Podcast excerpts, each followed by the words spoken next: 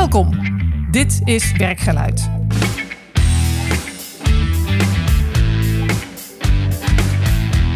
Mijn naam is Marjolein Veringa en ik ga iedere podcast in gesprek met leiders over belangrijke momenten in hun werk. Om er zelf van te leren en ik hoop jij ook. Welkom weer bij Werkgeluid. Vandaag bij mij aan tafel aangeschoven Nine Knoers. Uh, is professor bij het UMCG, de University Medical Center in Groningen, om het meer mooi Nederlands even te zeggen.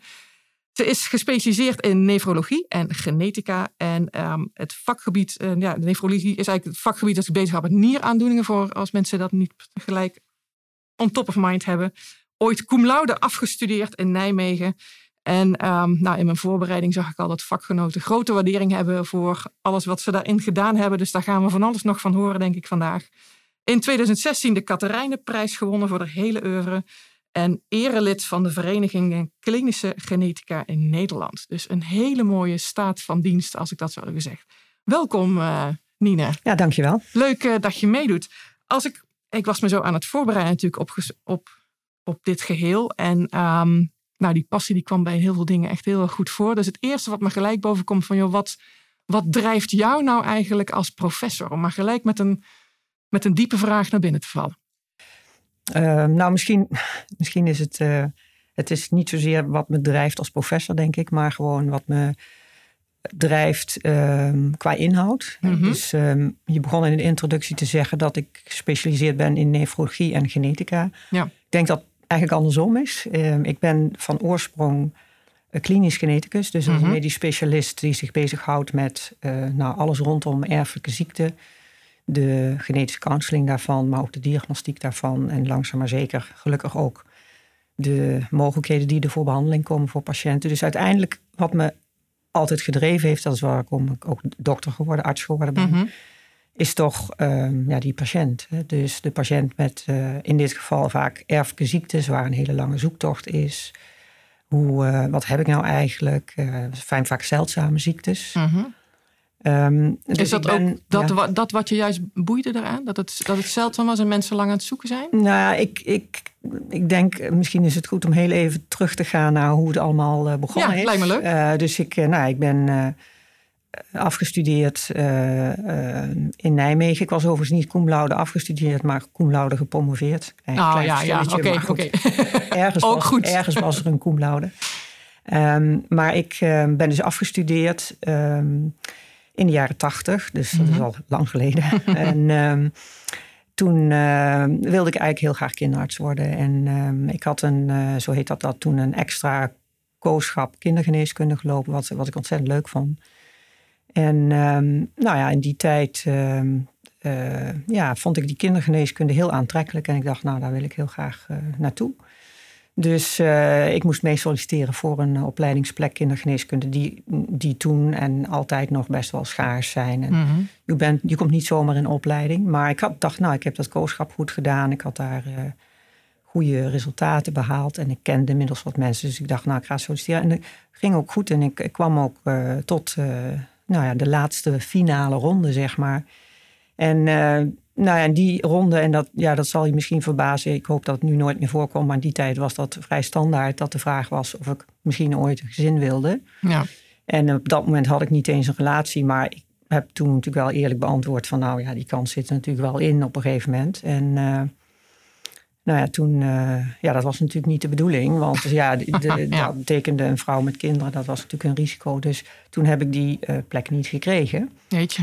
Maar, um, en mijn, uh, de, degene die er toen mijn concurrent een man was, was die vraag waarschijnlijk niet aangesteld. Maar goed, dat weet ik natuurlijk niet. Maar, nee, zou zomaar kunnen. Maar goed, um, uh, eindgoed, al goed.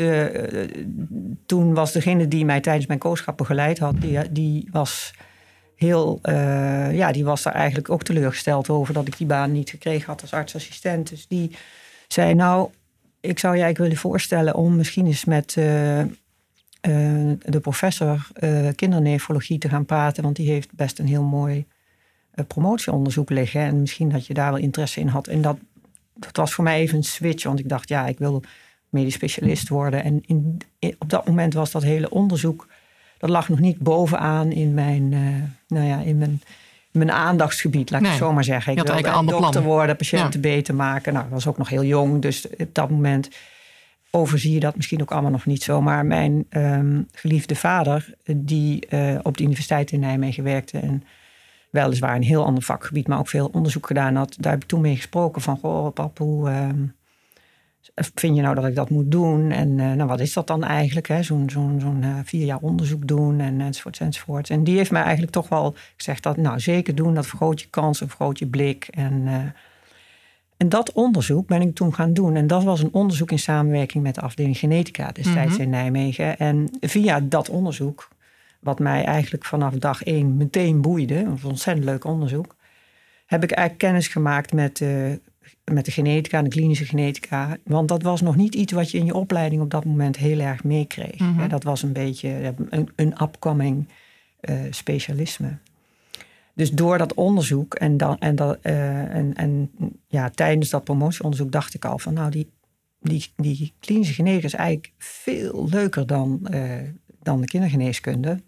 Want het geeft mij de mogelijkheid om inderdaad bij met hele speciale patiënten te werken, maar daarnaast ook om onderzoek uh, te blijven combineren naast mijn patiëntenzorg. Want ik ontdekte dat ik dat onderzoek doen ook heel erg boeiend vond, omdat dat de weg is om uiteindelijk ja, betere zorg voor patiënten te kunnen geven. En zeker bij dit soort zeldzame aandoeningen, waar, je, waar we toen zeker nog niet, maar ook nu nog een heleboel niet van snappen, mhm. begrijpen, is de, de weg om meer te begrijpen, is onderzoek doen. Ja. Dus die combinatie van onderzoek en patiëntenzorg, dat was wat mij enorm boeide. En uh, dat, dat bood die klinische genetica. En inmiddels, ja, doordat ik natuurlijk ook met binnen beide afdelingen werkzaam was via dat onderzoek, leerde ik daar natuurlijk ook het hoofd kennen van de genetica destijds. Gaf ik al een beetje aan dat ik geïnteresseerd was om dan in opleiding te komen tot klinisch geneticus. Mhm. En nou, dat is al eigenlijk allemaal goed gelopen. Dus zo is het begonnen. Ja. Eigenlijk kan je door en onderzoek en patiënten helpen nog veel meer doen. Dat was eigenlijk wat je ontdekte daaraan. Zeker, ja. ja, dus, dus, dus het, het, het onderzoek is echt uh, ja, een, een, voorwaarde om verder te komen in de zorg. Dat uh, is zonder meer duidelijk. Ja.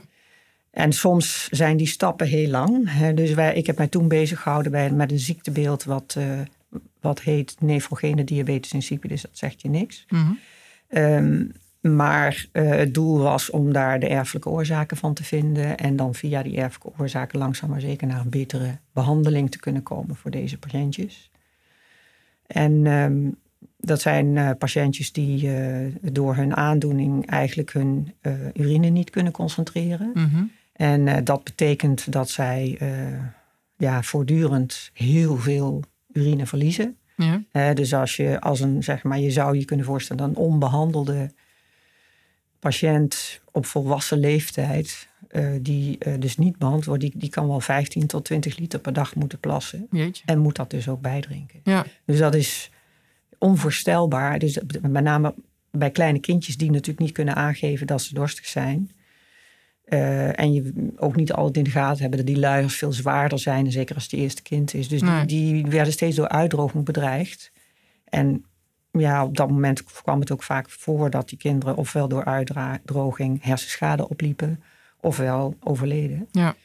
Dus, en dat is een erfelijke ziekte, dus ik heb al die families, uh, dat was ontzettend leuk, bezocht. Hè, dus het veldwerk en dan mhm. thuis bezocht, daar bloed afgenomen voor het onderzoek enzovoorts meer. Ik leerde die families ook persoonlijk kennen. Dus dat werd een hele grote gemeenschap om mij heen, die allemaal, ja, zij vanuit hun eigen, uh, die ouders omdat ze wilden dat dat kindje daardoor beter zou kunnen worden, maar ook omdat ze belangrijk vonden dat het onderzoek uiteindelijk voor nieuwe patiëntjes beter zou worden. En ik vanuit mijn onderzoek, ja, we waren gewoon met z'n allen bezig om, om, om ja, die erfelijke oorzaken te vinden. Ja. En dat was ontzettend leuk. Mooi. Dat is ook gelukt. We hebben, die, we hebben twee erfelijke oorzaken voor die ziekte kunnen vinden. Ehm, en dat heeft zeker tot een veel betere diagnostiek geleid, waardoor je heel snel die kinderen al kunt diagnosticeren, waardoor die uitdroging voorkomen wordt. Dus we zien eigenlijk nauwelijks meer dat die kinderen uh, die nu hiermee geboren worden, zeg maar, hersenschade oplopen of overlijden. Dat komt niet meer voor. Maar we hebben het nog steeds niet echt kunnen genezen. En dus dan heb ik het over een periode van meer dan 30 jaar waarin we dat onderzoek al hebben lopen. Ja. Dus zo lang duren die dingen ook. Zo lang duren die dingen aan. Hè. Dus dat is. Dus het is altijd zo dat je moet realiseren dat fundamenteel onderzoek nodig is om uiteindelijk stappen te maken in de zorg. Ja. Maar dat die, die, die, dat timeframe, dat dat heel lang kan zijn. Ja. Dus, ehm, en met name in deze tijd, dat je ziet dat je ook bij nieuwe projecten aanvragen, hè, dan willen en dat is op zich ook heel terecht hoor. Dan willen uh, ja, allerlei organisaties die daar uh, funding voor geven, die willen graag dat je de impact laat zien. Hè? Dus de mhm. medische impact of de, wat dan heet societal impact. Dat heeft wat betekent voor de maatschappij. En ja, daarbij, daarbij ja, moet je je wel blijven realiseren dat die impact er niet altijd meteen morgen kan zijn. Nee, misschien wel pas over 30 jaar. Precies. ja. ja.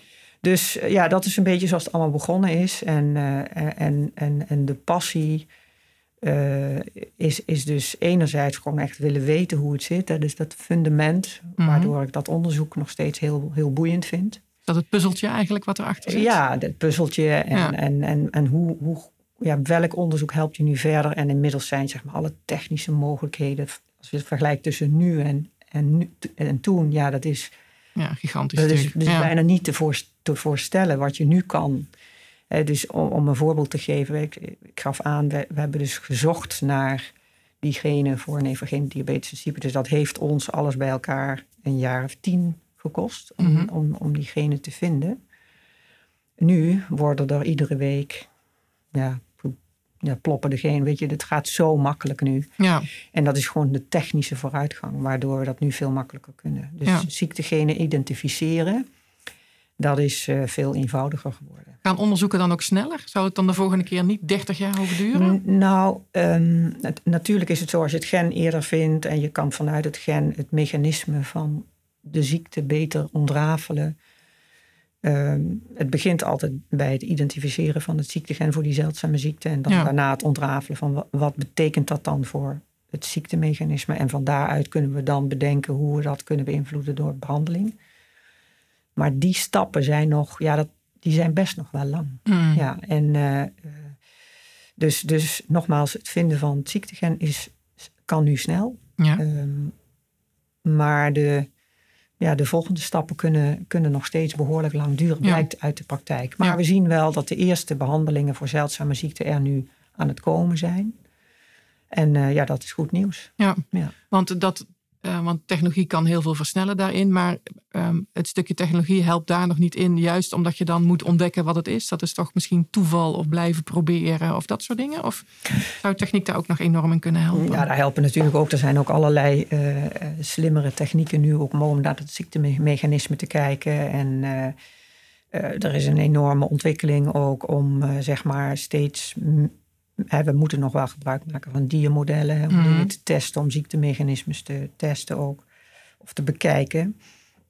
Maar wat er nu echt aan het ontstaan is, is zijn dat veel meer uh, modellen waarbij je ja, eigenlijk uh, met behulp van uh, materiaal van patiënten, zeg maar, dat kan je dan ja, laten ontwikkelen tot wat dan heet organoïden. Mm um, dat zijn een soort mini-orgaantjes, zeg maar. En zo zijn er ook mogelijkheden om een, ja, een, een, een organoïd van een nier te maken. En dan kan je dat mechanisme bestuderen. Dat zijn allemaal nieuwe technieken die er nu zijn en die verder uitontwikkeld worden. Dat is allemaal nog niet helemaal perfect, maar dat zijn wel veelbelovende technieken die, uh, die ons ook weer helpen bij het ophelderen van het ziektemechanisme en het testen van therapie. Ja, ja. Dus je ziet ook daar allerlei ontwikkelingen.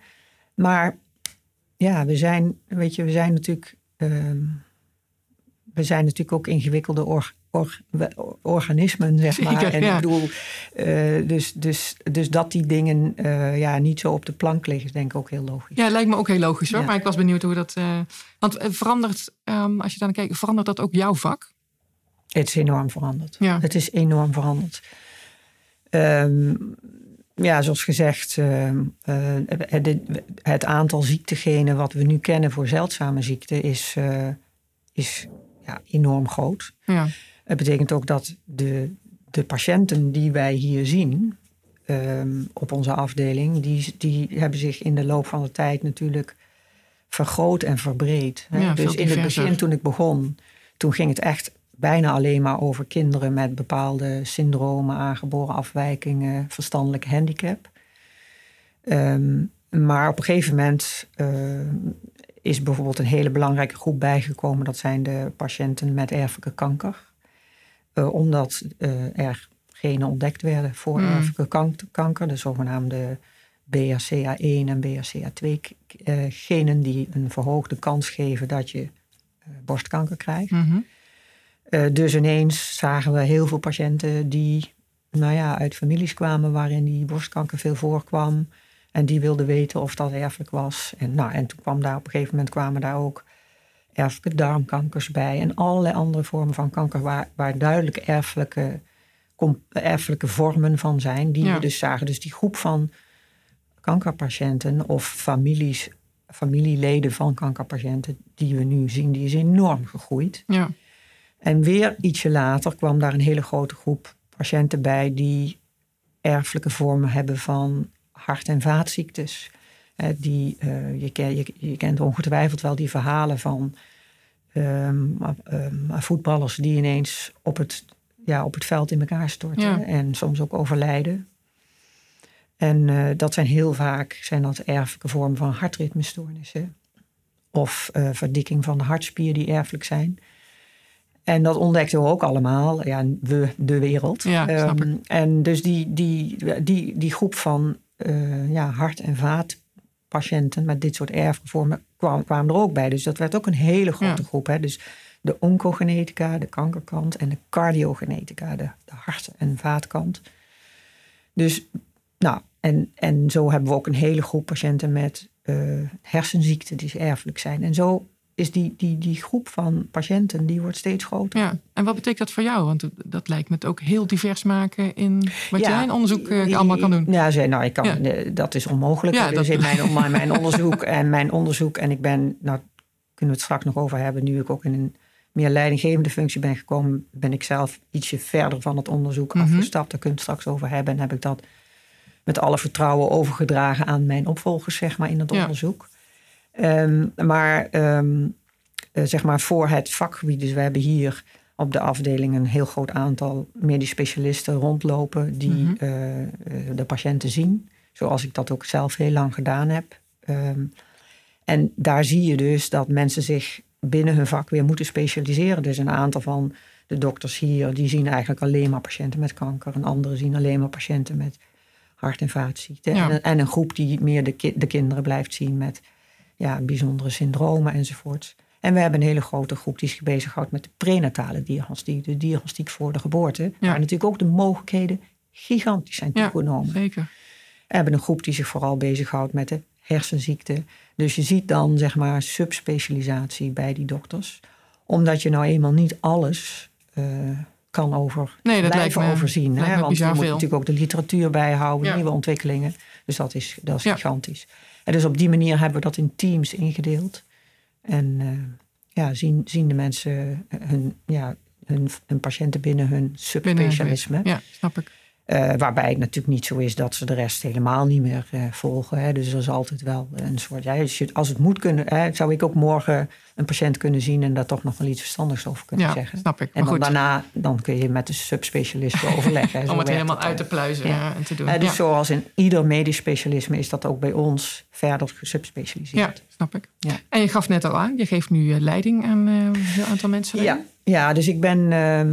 Uh, ik, heb, ik heb dus na mijn opleiding tot klinisch geneticus in Nijmegen ben ik, uh, uh, nou, ben ik daar heel lang gebleven en heb ik daar erfelijke nieronderzoek best wel ja, mooi neer kunnen zetten, zeg maar. En, um, nou, en toen op een gegeven moment werd ik alles, ik was toen denk ik ergens halverwege de 40 of zo, werd ik gevraagd om naar Utrecht te komen om daar ehm, leider van de genetische afdeling daar te worden. En daar heb ik toen wel heel lang over nagedacht. Ben ik ook wel op gesprek geweest en zo. Waarom moest je daar dat, zo lang over nadenken? Ja, nou ja, dat is een goede vraag. Um, maar op dat moment vond ik dat. Ik had toen nog best kleine kinderen, drie kleine kinderen.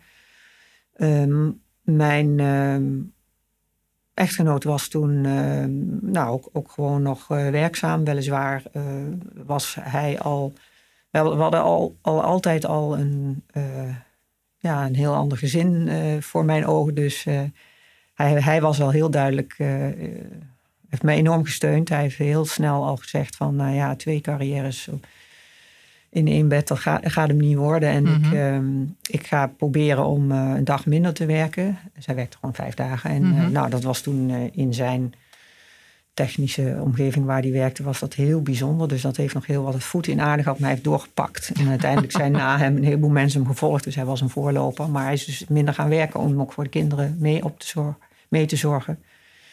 Um, nou, dus dat hebben we toen echt heel, heel erg samen gedaan. Waarbij, uh, ja, weet je, in mijn vak, ik had altijd weer, dan liep er weer iets uit of zo. En dan, nou ja, weet je, dat en dan was hij altijd de vaste baken thuis. Hè. Dus hij, dat is eigenlijk altijd zo geweest.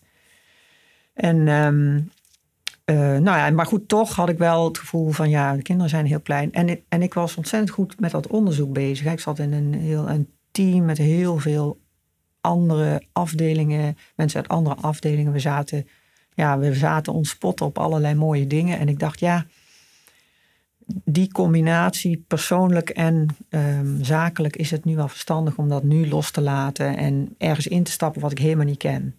Maar ik was ook best wel een beetje van, ja, kan ik, kan ik, dat, kan ik dat wel? Hè? Mhm. Geven aan uh, zoveel mensen en zo. Uh, weet je wel, dat is wat vrouwen heel veel hebben. Hè? Die, die, ze twij, die, een vrouw vrouwen twijfelen heel erg aan de volgende stap in hun carrière. En dat is hopelijk een beetje aan het veranderen nu. Ja, maar er zijn gelukkig steeds meer voorbeelden dat je denkt, oh, dat kan. En terwijl hè, mannen hadden, die hebben altijd zoiets van, tuurlijk kan ik dat. Hè. Hmm. Die, die, dat was, dus ik had dat ook hoor. Ik had echt wel een beetje van, ja, en dan ga ik dat daar doen. En dan blijkt het helemaal niet te kunnen. En dan stort ik mezelf overal in. Zo. Dus er waren eigenlijk drie dingen. En wat nou het zwaarste wogen, weet ik niet. Maar ik heb uiteindelijk nee gezegd. Maar goed, um, toen waren we weer een paar jaar verder. Ja. En toen was ik eh, begin 50. En toen ineens kwamen er verschillende afdelingen die, uh, uit het land die mij ineens zeiden van... Uh, goh, wil je eens komen praten? en, en, toen dacht ik, ja, daar moet ik wat mee. Ja. Dus dat komt dat komt niet zomaar ergens vandaan. Andere mensen zagen het kennelijk dus wel in jou. Ja, ja. precies. En inmiddels waren mijn kinderen wat ouder en thuis ook een beetje besproken. En nou, ik kreeg daar heel veel steun om, uh, om die stap te zetten. En toen uiteindelijk, uh, ja, op basis van allerlei argumenten, kwam Utrecht er voor mij het beste uit. Dat voelde meteen heel goed. Mm En um, nou, toen ben ik, uh, heb ik de stap wel gezet. En, nou, en toen dacht ik, goh, ik had die stap veel eerder moeten zetten. maar ja, dat is natuurlijk achteraf. Ja, dat is altijd. En dat, dat komt dan omdat je, omdat je merkt dat je verschil kan maken uh, in een afdeling uh, die dat op dat moment ook heel hard nodig had. Mm -hmm. um, Wat en, voor verschil heb je bijvoorbeeld gemaakt? Nou heb je een ja, voorbeeld? Nou ja, er, was, er was een afdeling die wel heel veel uh, had meegemaakt. En ehm, ik denk dat we, dat we toen echt met z'n allen gezorgd hebben om nou ja, rust te brengen in de afdeling. Ehm, we hebben gezorgd dat we een aantal dingen op het gebied van de patiëntenzorg konden verbeteren. De, we, we, zagen eigenlijk dat ja, de, de wachtlijsten die er daar waren voor patiënten en de, en de, ja, wat we ook zeggen, de doorlooptijden voordat een patiënt uiteindelijk zijn antwoord geeft, dat dat heel erg lang was. En in mhm. mijn gevoel ook veel langer dan ik gewend was, bijvoorbeeld in Nijmegen. Dus toen hebben we met z'n allen een project opgesteld. Wat heette Wachten kan niet meer, heette dat project. WKNM. En, ehm, nou, en daar hebben we toen... Ja, het, mooie was dat heel veel... Ja, dat het lukte om heel veel mensen daar enthousiast voor te krijgen. We gaan echt het verschil maken. En we gaan ook zorgen dat Utrecht weer goed op de kaart komt. En... Ehm, nou, dat, dat lukte en uh, dat was een heel mooi project. En daardoor hebben we dingen mooi kunnen stroomlijnen.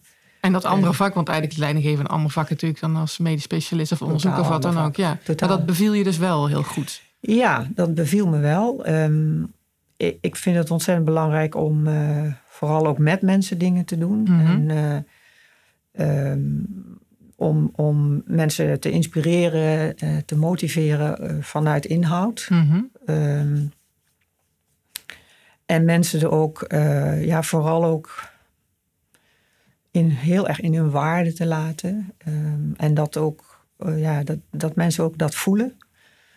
En dus ja, ik, ik, ik ben wel echt, ik probeer wel heel erg um, ja, de, de, op, op een ja, mens, mensgerichte manier leiding te geven. Dat Mhm. is denk ik wel wat ik heel belangrijk vind. En eh, ja, wat ik dan ook wel terughoor van, men- van, van mensen in de afdeling van... Oh, je hebt de mens teruggebracht in de afdeling. Dat vind Ja. ik dan een heel groot compliment. Want, Want dat is precies wat ik wil. Want wat betekent dat dan? Hoe, hoe, hoe Ja. ziet zoiets... Ja, kan je een voorbeeld geven van iets zonder Nou ja, namen het- natuurlijk te noemen? Ja, of, eh, weet je, ja. het is natuurlijk, weet je, je kan, je, het is ontzettend moeilijk. Ehm, eh, wat ik probeer is ehm, ehm, vooral veel. eh, En natuurlijk is het heel moeilijk, want deze, bijvoorbeeld waar, deze afdeling waar ik nu ben, is meer dan 350 mensen. Maar het liefste zou ik ze alle 350 aandacht geven. Mhm. Op ieder moment, wat natuurlijk onmogelijk is. Ja. Maar ik probeer dat wel zoveel mogelijk daar te doen waar ik merk dat het, ja, waar, waar, waar daar noodzaak en behoefte is voor is. Wat ik, wat ik ontdekte is, ehm, ik zei altijd letterlijk, hè, of mijn deur staat altijd open. Hè, mijn deur staat altijd open, dus je kunt altijd komen praten. En, maar er kwam nooit iemand. en toen op een gegeven moment dacht ik, wat, wat is dat dan? Ja. En ik, eh, ik heb ook heel lang eh, coaches gehad, hè, want ik wilde ook leren van, hè, van Mhm. en wat ik dingen tegenkwam. Ik wilde ook een spiegel enzovoort. En, en toen op een gegeven moment zei een van die coaches, ja, jij kan wel zeggen dat daar geen drempel is, maar aan die andere kant maakt jouw functie, jij bent de leider van deze afdeling, dat de mensen niet die drempel voor de, aan de andere kant, als je in de gang staat, is wel heel hoog. Ja. Dus als je roept mensen je mag komen, ja, dan komt er niemand. Nee. Je moet naar ze toe gaan.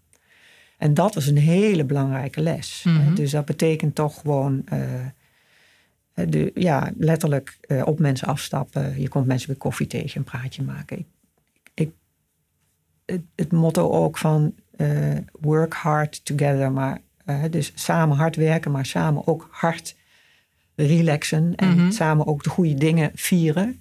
Dat is iets wat ik heel belangrijk vind. Dus eh, ja, je moet ook met elkaar leuke dingen doen. En dat is natuurlijk in de coronatijd is dat even heel Lastig vervelend geweest. lastig geweest. Maar dat gaan we weer heel oppakken. Dus we doen leuke dingen met elkaar, de teams onderling. Maar ik probeer dat ook afdelingsbreed te doen.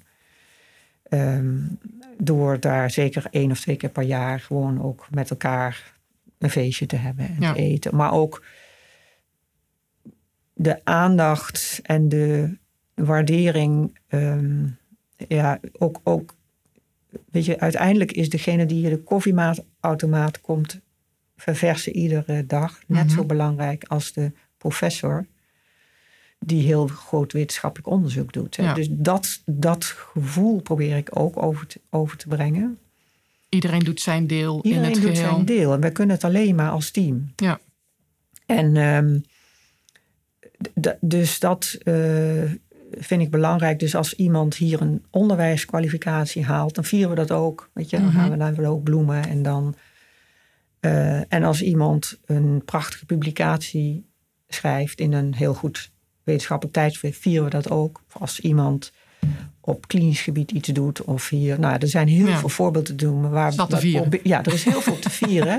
Maar ik wil echt heel erg dat de mensen weten dat iedereen in deze afdeling belangrijk is. Ja. En ehm, Vonden mensen dat wennen? Hadden die zoiets van, joh, dit is echt ineens een hele andere leidinggevende, ben ik niet gewend? Of, eh? nou, dat weet ik niet. Nee. Eh, de- eh, maar ik merk wel dat, dat, dat we het met z'n allen fijn vinden om het zo te doen. Ja, Ehm, en wat verder wel belangrijk is, en dat sluit misschien een beetje aan op wat, waar we het net over hadden. Dus in Utrecht, ehm, daar was de afdeling nog een beetje kleiner, nog steeds eh, ruim 200 man hoor, dus Mhm. best nog heel groot. Maar daar heb ik zeg maar ehm, de transitie gemaakt van. ehm, het, het, toen heb ik het leidinggeven nog gecombineerd met een kleine klinische taak. Dus ik had nog een kleine poli zelf. ja. En ik, en ik was ook nog de leider van het, het nefrologisch genetisch onderzoek daar. Mhm. Ehm, en eh, dat was eh, goed te doen, maar wel ook nou, wat hard werken en eh, veel manoeuvreren. En, en nou ja, en ik ben daar ruim zeven jaar leiding leider geweest. En toen ja, werd ik gevraagd om hier leidinggevende te worden. Ja, en daar heb ik langs over nagedacht, ga ik er wel. Maar ik vond het uiteindelijk toch ook wel weer een mooie uitdaging voor de laatste stap in mijn Mhm. carrière. Want zover is het inmiddels. en eh, toen, toen ehm, toen kwam de gedachte van, nou, als ik dan naar Groningen ga, dan moet ik eigenlijk ook. Want hier in deze afdeling wordt topwetenschap gedaan. Niet zozeer op mijn uh, gebied, maar op Mhm. allerlei andere gebieden. En hier eh, kijken ze niet alleen naar zeldzame ziekten, maar eigenlijk naar veel meer eh, wat we dan heten complexe ziekten, de veel voorkomende ziektes, eh, Mhm. die eh, veel, nog veel complexer zijn ook om uit te puzzelen wat nou de oorzaak is. Dat is een combinatie van genetische factoren, maar ook omgevingsfactoren. Dus nog Mhm. veel ingewikkelder. Daar zijn we hier in Groningen, hebben wij hier, zijn we top of the bill. Dat is gewoon zo'n goed onderzoek. En, ehm, en ik, op, op het moment dat ik dus daarover aan nadenk, ik dacht, nou, ik heb een hele mooie carrière gehad, Mhm. ook op de wetenschap. Ik heb eigenlijk alles bereikt wat ik wilde bereiken. Eh, en ik wil nu heel graag dat de mensen waar ik straks leiding aan ga geven, eh, de kans krijgen om dat ook allemaal te krijgen. Mhm. Ook die, en dat dat door mij gefaciliteerd wordt. Mhm. En dat betekent dat ik zelf ehm, ook niet meer mijn eigen onderzoekslijn moet leiden, want dat gaat me daar te ver van afleiden. Ja. Dat was de ene reden. En de andere reden was dat ik inmiddels in Utrecht een aantal mensen in mijn team had opgeleid, die, eh, die ook de kans zouden moeten krijgen om zeg maar, dat van mij over te nemen. Om de leider te worden op dat, eh, op dat genetisch-nefrologisch stukje. Ja. En dat klinkt misschien heel logisch, maar dat is het niet. Eh, dus ik, maak, ik heb had heel veel meegemaakt dat hoogleraren die leider waren van een wetenschapsgroep, daar blijven zitten, zelfs tot na hun pensioen. Ja. En de leider blijven. En daarmee waren de kansen voor de mensen daaronder om zeg maar dat gezicht te worden van die lijn heel beperkt. Ja. En ik dacht, dat is niet goed. Ik wil heel graag dat mijn, de mensen die ik heb opgeleid in dit team, dat die nu mijn rol kunnen overpakken. ja. Je hebt echt plaats gemaakt, zeg maar. Ja, daarvoor. dus precies. En dat heb ik ook met ze overlegd. Ja. Ik heb gezegd, ik ga naar Groningen. Eh, we kunnen twee dingen doen. Jullie gaan met me mee naar Groningen. Mhm. Of jullie blijven hier en blijven hier die lijn opbouwen. Ik kijk vanuit Groningen nog een beetje mee. Eh, geef advies waar nodig. Maar daardoor krijgen jullie de ruimte om nou ja, me- letterlijk mijn rol te krijgen. Ja. En dat hebben we zo gedaan. En dat is ook heel goed uitgepakt. Want degene die daar nu leiding geeft, die is echt... Nou ja, dat gaat echt die blowing in the wind. Weet je, dat gaat heel erg goed. En ze is ook internationaal gezien. Ze wordt overal voor gevraagd. Dus ik zie het gebeuren. En natuurlijk was dat voor mij best even pijnlijk. Hè? Daar ben ik ook heel eerlijk over. Mhm. Want dit stel, vertel je heel, heel mooi, een mooi prachtig verhaal. Weet je, dit is hè, happy end. En natuurlijk doet dat pijn. ja, je stapt Hè? wel uit de spotlight en iemand stapt- anders staat erin. Precies, ja. precies. Hè? En, eh, en af en toe, eh, weet je, geef ik ook nog wel eens een verhaal. En veel meer ook, va- vaak word ik veel meer gevraagd voor het overall picture. Hè? Mhm. Omdat je dan in een leeftijd hebt dat, het- dat je dat kennelijk kan. Maar zij zit in de belangrijke commissies. En zij zit, nou weet je, dus Ja. dat is helemaal gelukt.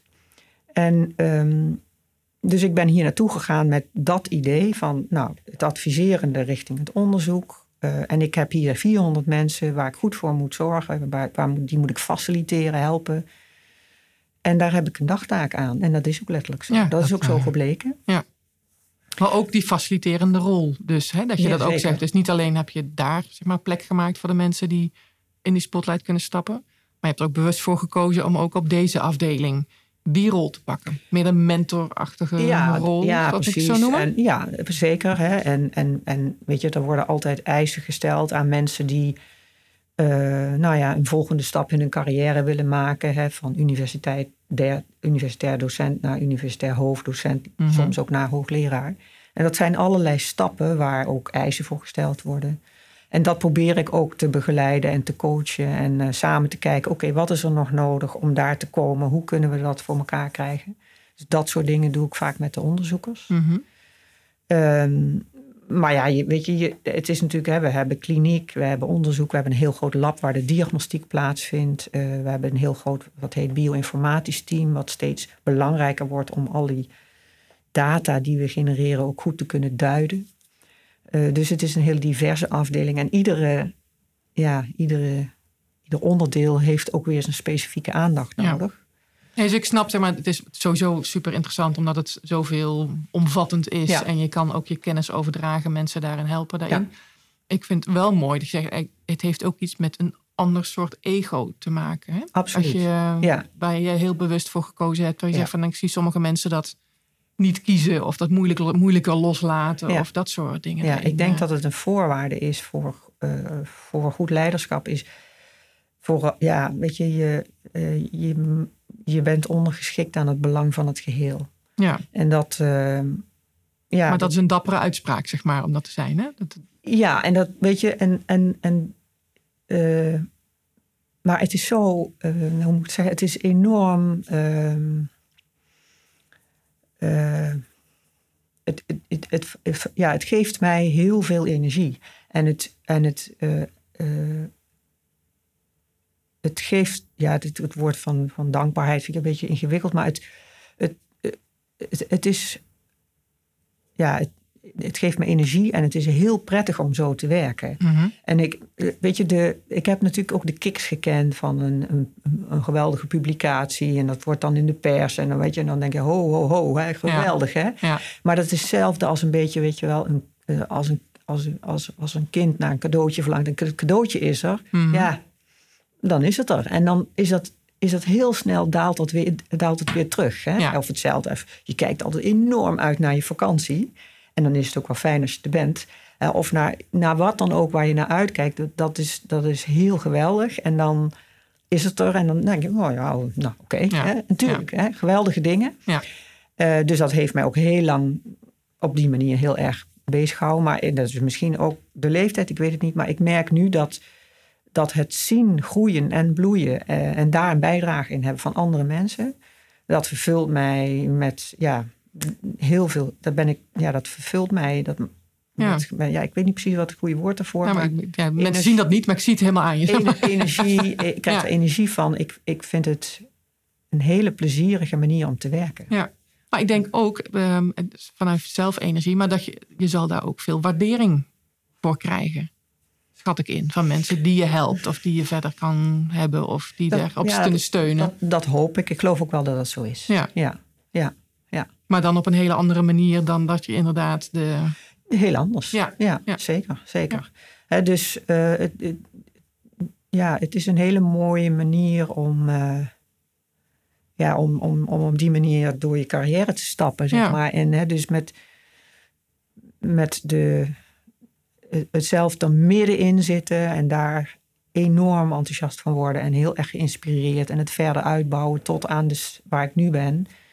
Dat je alles wat je geleerd hebt en alle expertise en ervaring kunt gebruiken om andere mensen datzelfde te kunnen laten doen. Ja, Ja. Dat, dat is Ja, supermooi. supermooi. Ja. ja. En heb je daarin toch ook nog iets, want eh, het is, je zegt wel, het is de laatste fase van mijn carrière, maar je houdt morgen ook nog niet op. Dus eh, je kan eh, nog van alles nog doen. Heb je nog iets op je lijstje staan of je denkt, maar ja, maar als dat toch nog zou lukken, dat zou wel heel gaaf zijn als dat nog in mijn tijd. Nou ja, kijk, ehm, we begonnen met te praten over die patiëntjes waar ik graag die therapie voor wil. Ja, Mhm. als ik daar linksom of rechtsom iets aan kan doen, dat dat uiteindelijk gaat lukken, dat zou ik fantastisch vinden. Ja. Eh, voor, voor, voor, nou ja, het liefst voor de ziektes waar ik altijd mee bezig ben geweest. En ook omdat ik veel van die patiënten persoonlijk ken. Ja, Maar uiteindelijk is, gaat het er natuurlijk om dat voor al die zeldzame patiënten, maar eigenlijk voor alle patiënten, het uiteindelijk beter gaat worden. En alles wat wij daaraan bij kunnen dragen, ja, dat, Nee, dat tuurlijk, vervult. Ja, dat, dat zou ik fantastisch vinden. Maar Ja. ik weet ook, ik ben ook realistisch, dit zijn stappen die, ja, het duren duurt al lang. 30 jaar. En de kans dat dat binnen nu en mijn pensioen even geregeld gaat worden, is natuurlijk niet zo groot. nee, dat snap ik. Maar misschien dat er nog iets op je lijstje staat. En dat is eigenlijk wat je zegt, dat eerste onderzoek. Ja, Dat zou ja, toch wel heel ja, tof dat, zijn. Ja, dat zou dat- fantastisch ja, zijn. ja. Ik weet dat, weet je dat toen ik mijn oratie hield, mijn eerste oratie in Nijmegen was dat nu to- toch. Hè? Dus als je dan hoogleraar wordt, hou je een openbare lezing. Hè? Mhm. Oratie heet dat dan. En da- daar heb ik het over deze ziekte gehad. En ook gezegd, nou ik hoop hè, dat we in mijn tijd dat dat nog opgelost Ja. worden. Dus dat was zeker een wens en dat is het ook nog steeds. En heb je ook nog, ehm, want ik kan me helemaal voorstellen, ook eens een moment gehad van, joh, maar toen liep het helemaal fout. Dat, dat zou ik eigenlijk.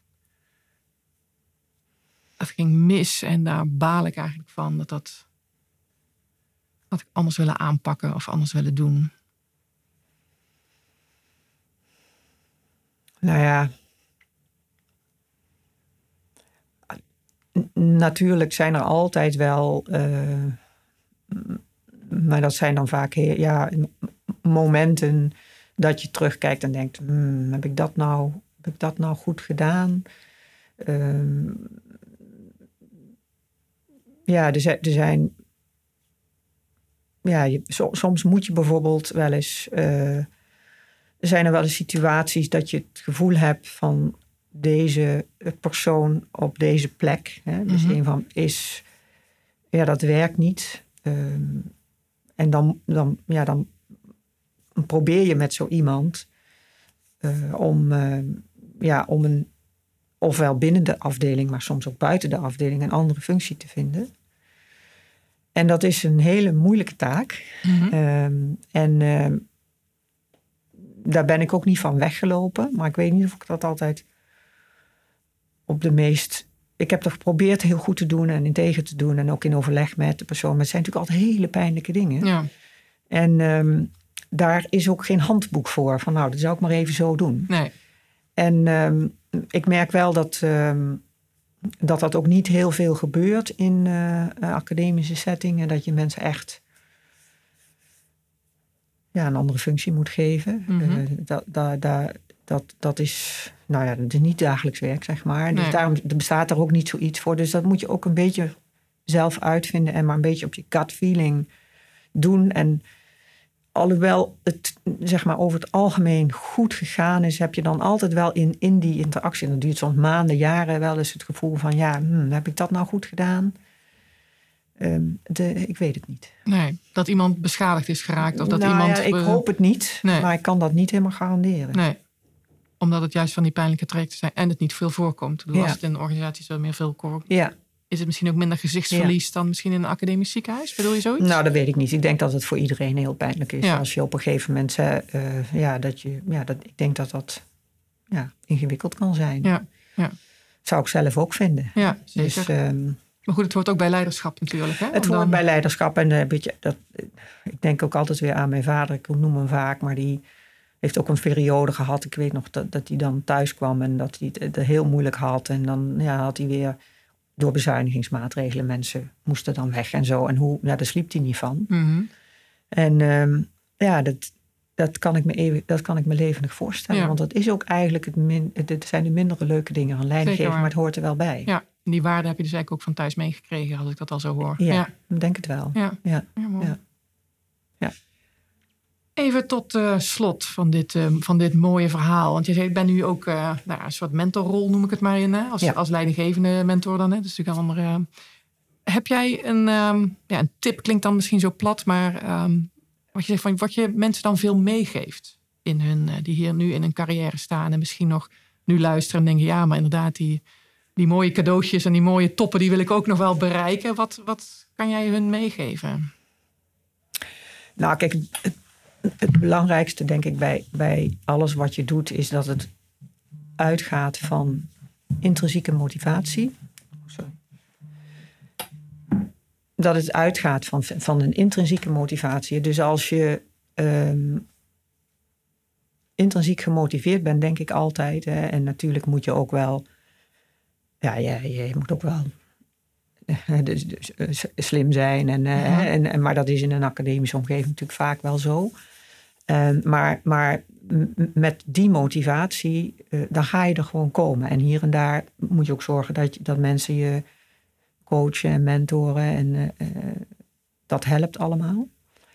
Als je het puur en alleen doet om hoger op te komen of om te scoren, dan, uh, dan gaat het een lastige weg worden. Mhm. Dus ik vind die intrinsieke motivatie van ik wil heel graag weten hoe het zit, ik wil snappen hoe het zit, dat, daar, dan ga je lopen. Dan ga je iedere dag kom je daar je fluitend je bed vooruit en ga mhm. je ook weer fluitend naar huis. Uh, dus ik denk dat dat het allerbelangrijkste is. En mensen voelen dat in zichzelf. Ja. En, en dat is juist nu ook in de tijd waarin zeg maar, het, het verkrijgen van subsidies voor onderzoek heel, best een hele zware klus is. Hè. Vaak moet je er tien schrijven of misschien wel twintig om er één te krijgen. Waarin uh, ja, de, de, de concurrentie uh, op het veld gigagroot is. Dus je moet altijd ontspot blijven. Juist dan is het die intrinsieke motivatie, denk ik, super, super belangrijk. Um, en ja, ik, ik, ik denk dat het heel belangrijk is dat wij vooral de jonge mensen die dit willen en die, die intrinsiek gemotiveerd zijn, heel erg helpen en steunen om verder te komen. Want het is ook soms een hele harde wereld. Juist vanwege die enorme concurrentie die ik net noemde. Ehm, en dat is, uh, ja, ik merk dat, heel, dat nu best wel veel jonge onderzoekers, die ik best ook talentvol vind, toch zeggen van ja, ik ga het niet doen. Uh, het is me toch te zwaar. De concurrentie is te hoog. Uh, ik, ik, ik, kies een ander pad. En dat vind ik ontzettend jammer, want mhm. daarmee gaan we hele talentvolle mensen verliezen. Dus het is aan ons, maar de mensen die een beetje aan het einde van de carrière zijn, om toch dat landschap um, voor jonge mensen prettiger te maken. Mhm. En dat is een uh, uitdaging, maar daar, daar, daar, ga ik voor. Ja, en dat laat je volgens mij nu ook wel heel erg zien. Ja. Ja, ja. mooi. Dankjewel voor dit uh, mooie gesprek. Graag gedaan. Dat je meedeed. Graag gedaan.